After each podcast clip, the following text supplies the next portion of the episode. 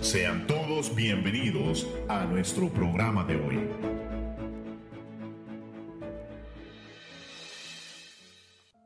Ocho y media de la mañana, bienvenidos a este su programa, Verdades Eternas. Mi nombre es José Alfaro y el día de hoy en cabina me acompaña mi hermano Daniel. Hermano, muy buenos días. Buenos días a todos hermanos y amigos. Espero que ya hayan eh, salido de sus casas, si nos escuchan en el carro, espero que ya haya tomado su desayuno, vean, no vayan dando hambre por ahí. Pero vamos a entonces hacer, hacer este programa una bendición, hermano. Amén, hermano Daniel Funes, ¿verdad? Este, siempre también recomendándole que desayune. Amén.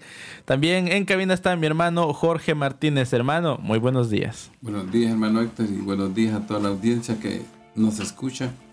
Y diciéndoles pues que, que no se distraigan también del volante. Y si están en su casa, tomen un cafecito, pues que Dios les bendiga y que sea de bendición este programa. Amén, amén, así es. También los que están en el freeway, ¿verdad? Aguantando el tráfico de la mañana. Que el Señor les ayude, hermano. Amén. Recuerda, hermano, la paciencia es necesaria para la vida. Amén. Y también mi hermano Cristian Tajay, hermano, muy buenos días. Buenos días, hermanos, y buenos días igualmente a todos los que nos están oyendo el día de hoy. Igualmente espero que este programa pueda ser de mucha bendición para cada, de las, para cada uno de los que nos están, se están sintonizando el día de hoy. Amén, así es, hermanos. Meditemos en estos programas porque son de bendición para la vida. Y también dándonos voz, ¿verdad? Y dándole, ¿verdad? A la oportunidad a este programa de estar al aire, de estar reproduciéndose. Está mi hermana María Lozano en los controles, asistiéndole mi hermana María Gutiérrez. Amén.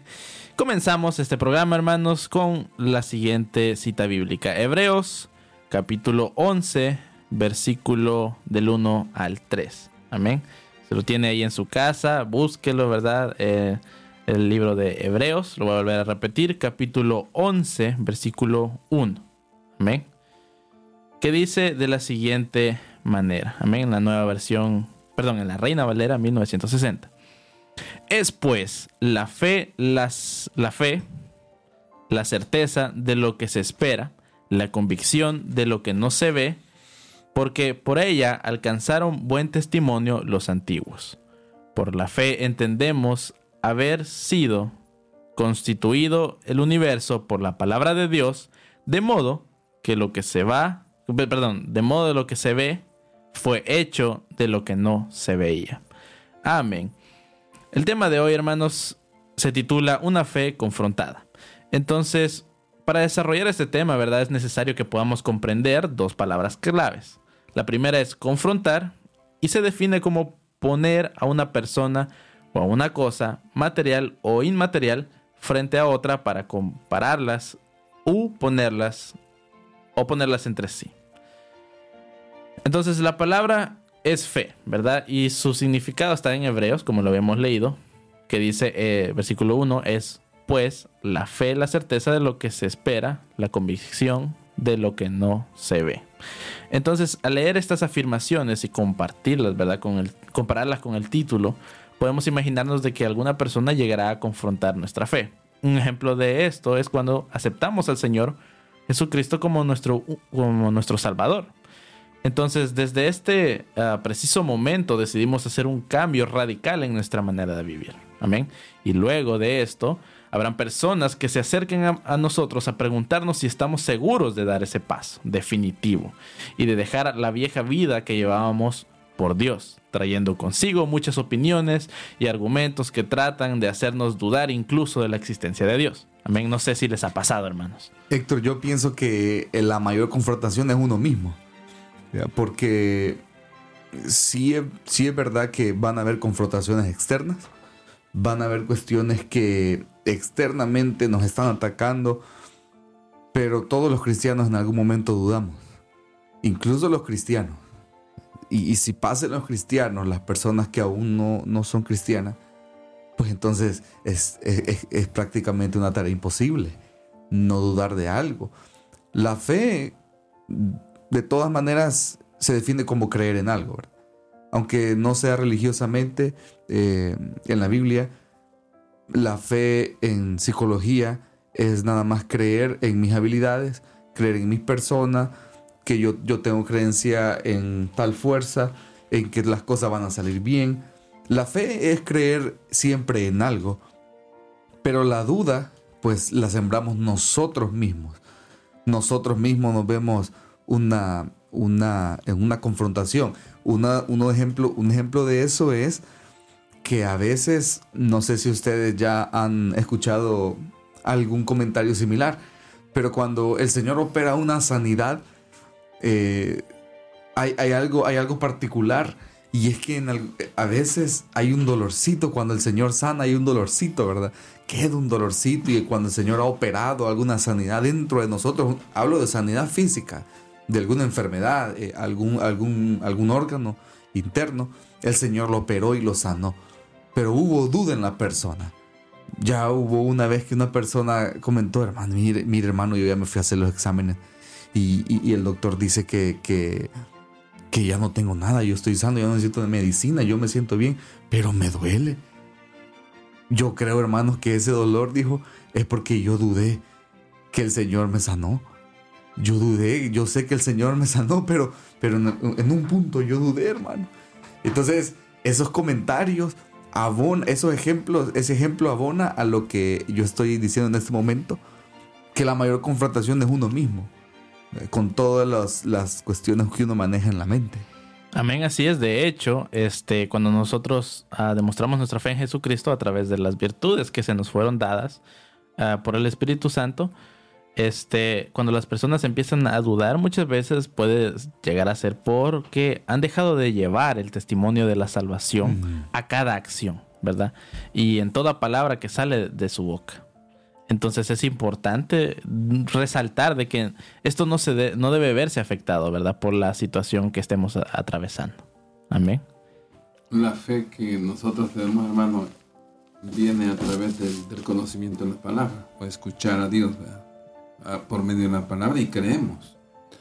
Por ejemplo, tenemos la fe que tuvo el joven Abel. Abel es la primera persona que voluntariamente va y hace un sacrificio y lo ofrece a Dios porque cree en lo que Dios ha dicho.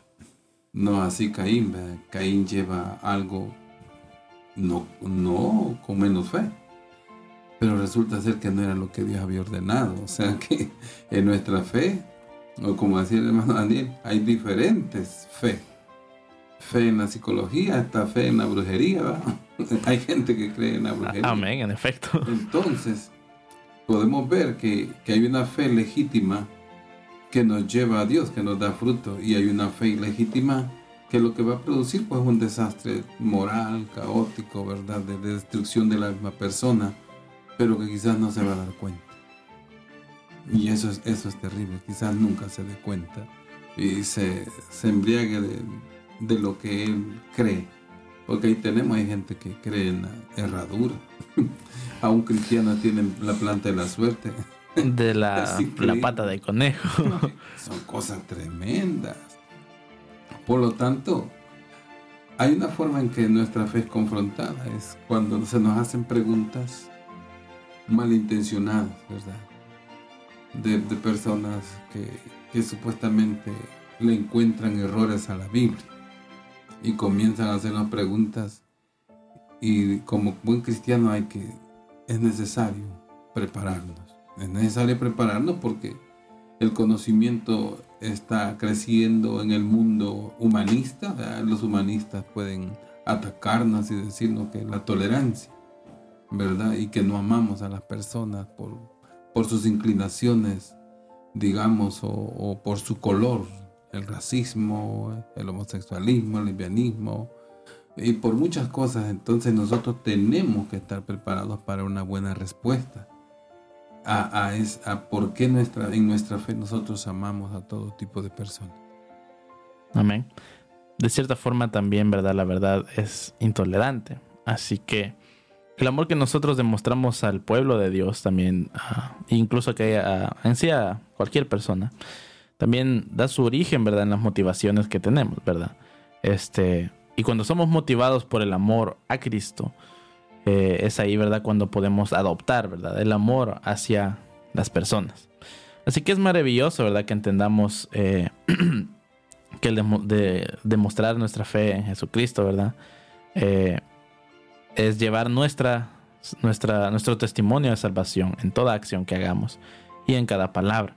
Así que hay que meditar, ¿verdad? por un momento sobre la actitud que estamos adoptando, adoptando y demostrando cada vez que nos encontramos en dificultades, ¿verdad? Ya sean por escasez o por enfermedad, trayendo consigo confrontaciones directas a nuestra fe. Eh, incluso la palabra nos, nos lleva en 2 Corintios capítulo 12 versículo 9 a que dice de la siguiente manera, en la nueva traducción viviente, cada vez él, él me dijo, mi gracia es todo lo que necesitas mi poder actúa mejor en la debilidad. Así que ahora me alegra jactarme de mis debilidades, para que el poder de Cristo pueda actuar a través de mí.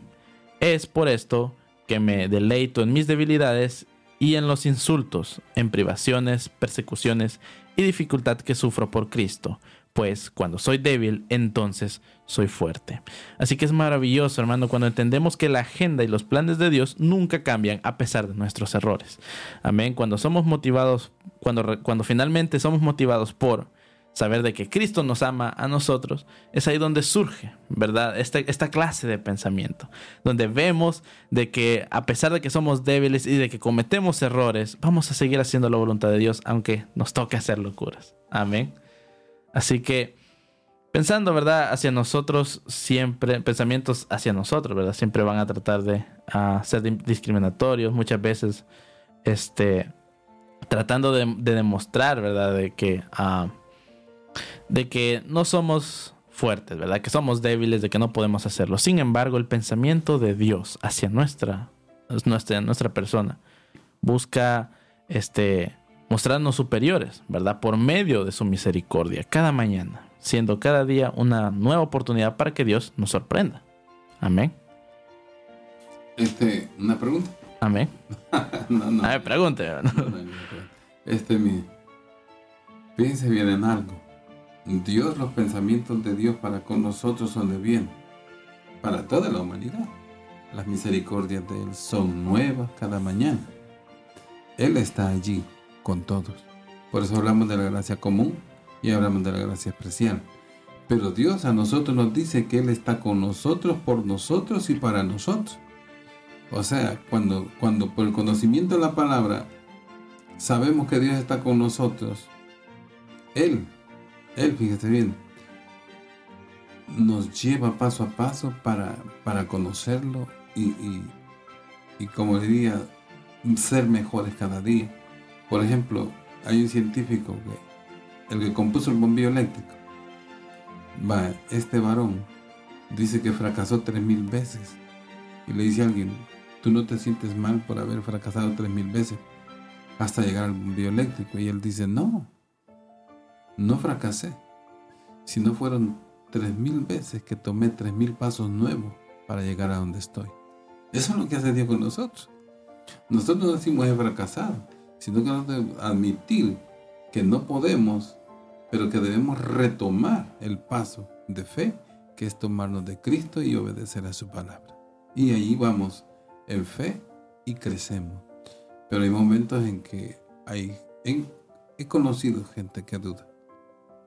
He conocido gente que verdaderamente está perdiendo su fe. Pero cuando viene la palabra de Dios y Dios dice que nosotros somos reyes sacerdotes, las personas se levantan.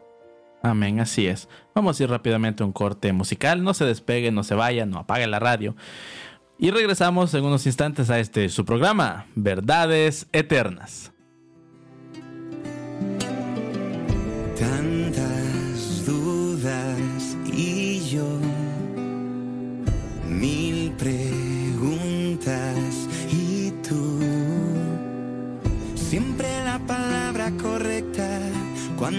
Necesito respuestas, solo escucho tu voz. Y se oscurece más temprano en este invierno. La noche es larga, a veces siento que este sol se hace esperar. Aunque llegase hasta las puertas del infierno, no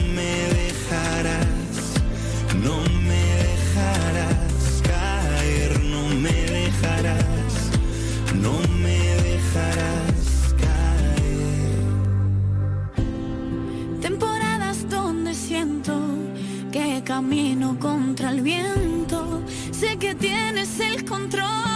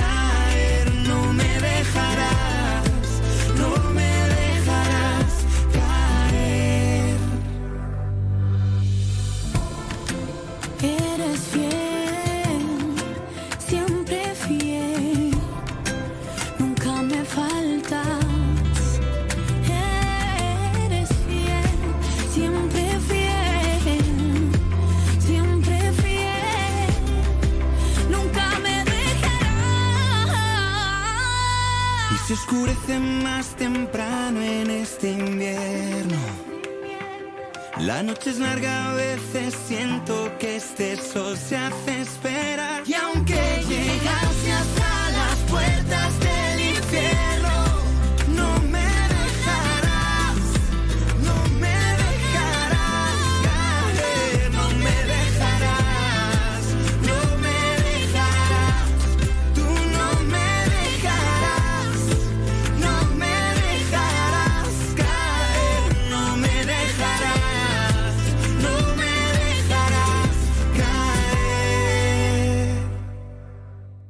No olvides seguirnos en redes sociales como Apologética Irest.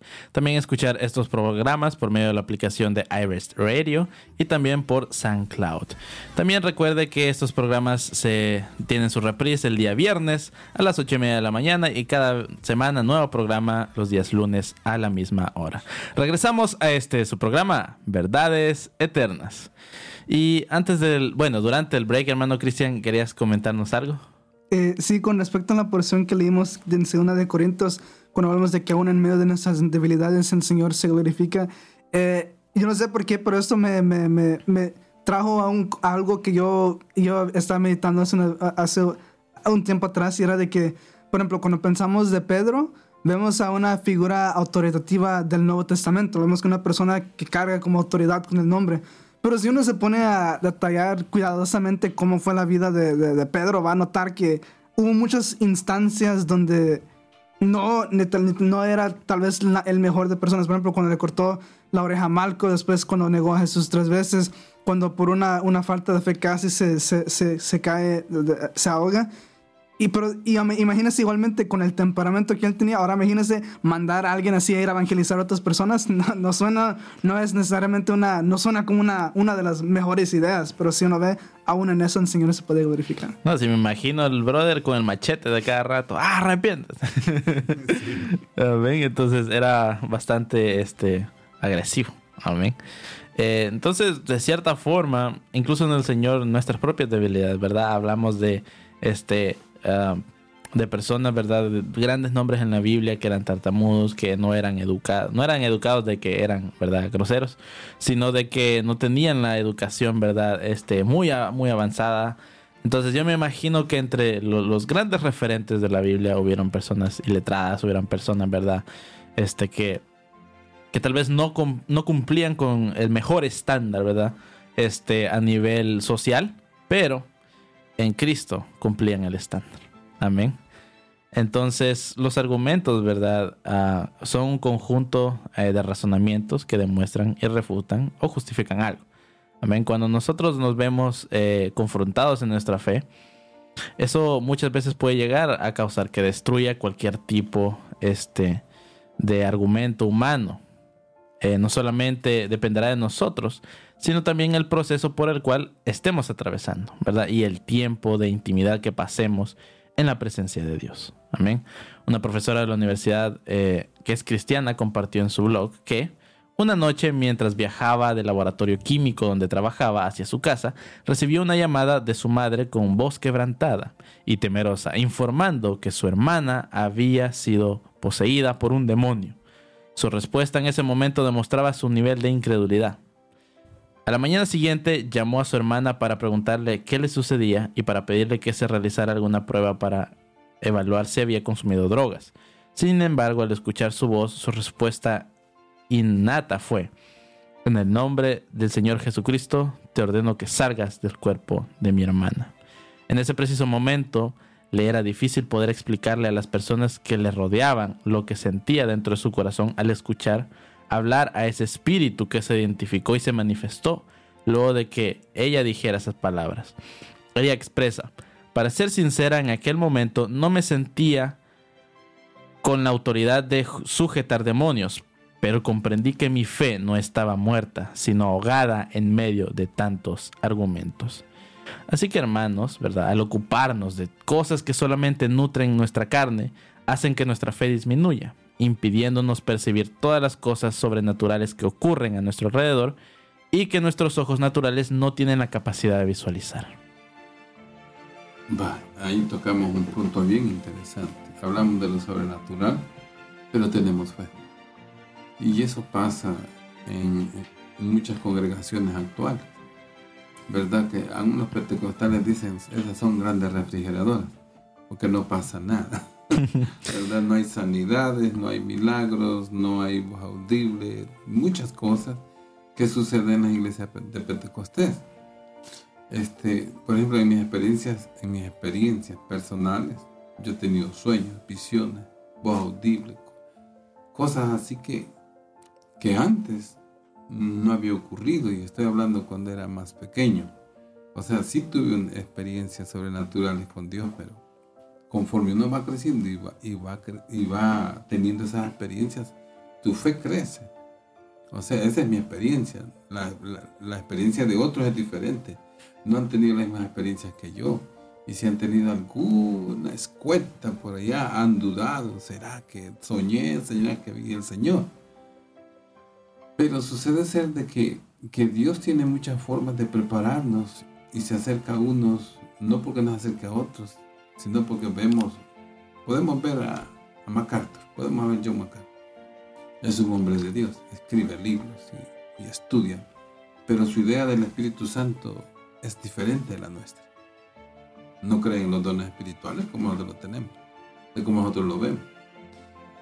Y, y, así podemos ver a otros que, no creen en el rapto, pero son evangélicos. Tenés a su Michelin, él no cree en el rapto.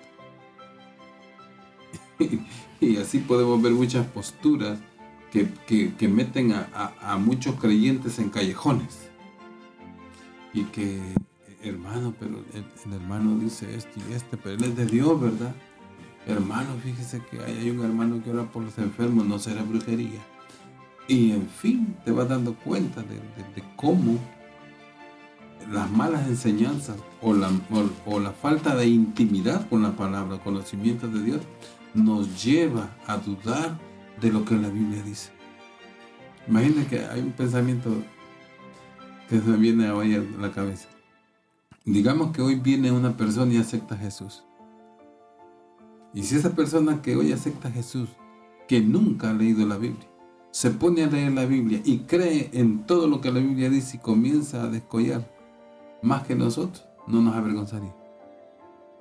De hecho, debería avergonzarnos, ¿verdad? Amén, así es. Que una persona que venga y es recién convertida comience a hacer milagros, comience a predicar, comience a hacer todo lo que nosotros debimos haber hecho.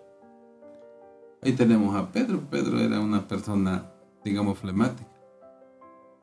Pero termina predicando y aquel hombre que negó a Jesús y lo traicionó, ¿verdad? Gana 3.000 personas en el primer discurso. Y ahora tardamos años en formar 4.000 personas. Y él en un solo mensaje ganó 4.000. Eh, estamos abismalmente separados muchas veces de esa realidad. Un momento también en que mi fe, mi fe fue confrontada para también tener casos prácticos de que nosotros mismos nos limitamos, es que yo estaba ahí en, una oficina y un pastor estaba hablando con una hermana que iban, la iban a operar de su ojo porque estaba perdiendo la vista. Y le iban a operar Entonces el pastor llamó a, a alguien más para que le ayudara a, a orar. En realidad yo ya no tenía nada que hacer ahí, pero yo me quedé por, por, por curiosear lo que había pasado. Yo estaba, estaba ahí moviendo papeles y yendo para otras partes. Me imagino. Pero, pero en, en- en- en- adentro de mí yo estaba, yo iba a orar por la hermana también. Que el Señor guiara las manos del doctor y que todo saliera bien. Pero el pastor no oró así. El pastor eh, en la oración dijo, "Herm- eh, eh, Señor, te rogamos que en el nombre de tu Hijo Jesús a esta hermana le des un ojo nuevo. Y, y ahí mi, fue, mi fe fue como que me desperté porque me quitó, casi que me quitó un velo. Y yo, porque estoy orando? porque me estoy resignando que yo voy a estar ahí eh, sometiéndome a procedimientos cuando el Señor me puede regalar algo nuevo a mí? Entonces, esa confrontación de mi fe eh, me ayudó para no limitarme en las siguientes cosas que yo iba a pasar. Y yo saber que tengo un Dios realmente poderoso. De que, y la- de que no me voy a- a resignar. Si algún día a mí me dicen, "Eh, hermano, usted tiene diabetes, ¿verdad? Este le toca, le toca hacer dieta, si no se va a morir. La mayoría nos preparamos, bueno, ¿verdad? Ya adiós la Coca-Cola, adiós el pan dulce, No. adiós todo. Adiós el café. Pero, pero lo- incluso los cristianos se resignan. Yo sé que es un resultado de nuestras malas, eh, eh, malos hábitos alimenticios, pero nos resignamos y punto. Se nos olvida que Dios sobrepasa eso. Se nos olvida que nuestra fe, nada más nuestra fe, puede romper esas cosas. Entonces ahí donde nuestra fe también se confronta, porque solo cuando llegamos a estas situaciones nos damos cuenta que en realidad no teníamos fe. Eh, Solo estábamos viviendo las cosas como los demás, como el resto. Amén, así es. Eh, pues ah, personalmente, incluso a mí, ¿verdad? Eh, ya contando también una experiencia, una anécdota, eh, donde mi fe fue confrontada. Este, ¿verdad? Antes de comenzar la célula, un- una persona pues fue poseída, ¿verdad? Este, entonces en ese momento yo como líder no evito, ¿verdad? Este, sin experiencia, este, yo le, le pregunté a, a mi ayuda, ¿qué hacemos? No, pues vaya, ore por. Yo, pero es un endemoniado y el tipo era más grande que yo, fornido, musculoso, ¿verdad? Entonces yo decía, no, hombre, este, este me va a hacer restregado en la pared. Entonces, de cierta forma salió lo humano, ¿verdad? El miedo, ¿verdad? El miedo a enfrentar una situación desconocida. Y entonces fue ahí donde mi fe fue confrontada, donde crees tú, ¿verdad? Y en ese momento me confrontó el Señor, ¿acaso te crees capaz de sujetar demonios y echarlos fuera? Y esa pregunta resonaba en mi cabeza. Y entonces me pregunté, bueno, si estoy predicando, si estoy liderando a las personas, si les estoy hablando a las personas de un Dios tan grande que se supone respalda, ¿verdad? ¿Cómo no voy a ser yo respaldado por el Señor? Así que son situaciones, ¿verdad, hermanos, que confrontan el corazón, confrontan este, el, el alma y el espíritu. Amén. Así que si usted se siente confrontado, ¿verdad? Siempre puede acudir a la palabra de Dios. Este, ah, vamos a irnos, pues, ya, se ha acabado el tiempo, hermanos. Este, pues, ya nos quedamos cortos, así que no se, eh, desconecte, ¿verdad? Hay muchos más programas. Este ha sido su programa Verdades Eternas. Muy buenos días. Gracias por escucharnos. Te invitamos a nuestro próximo programa.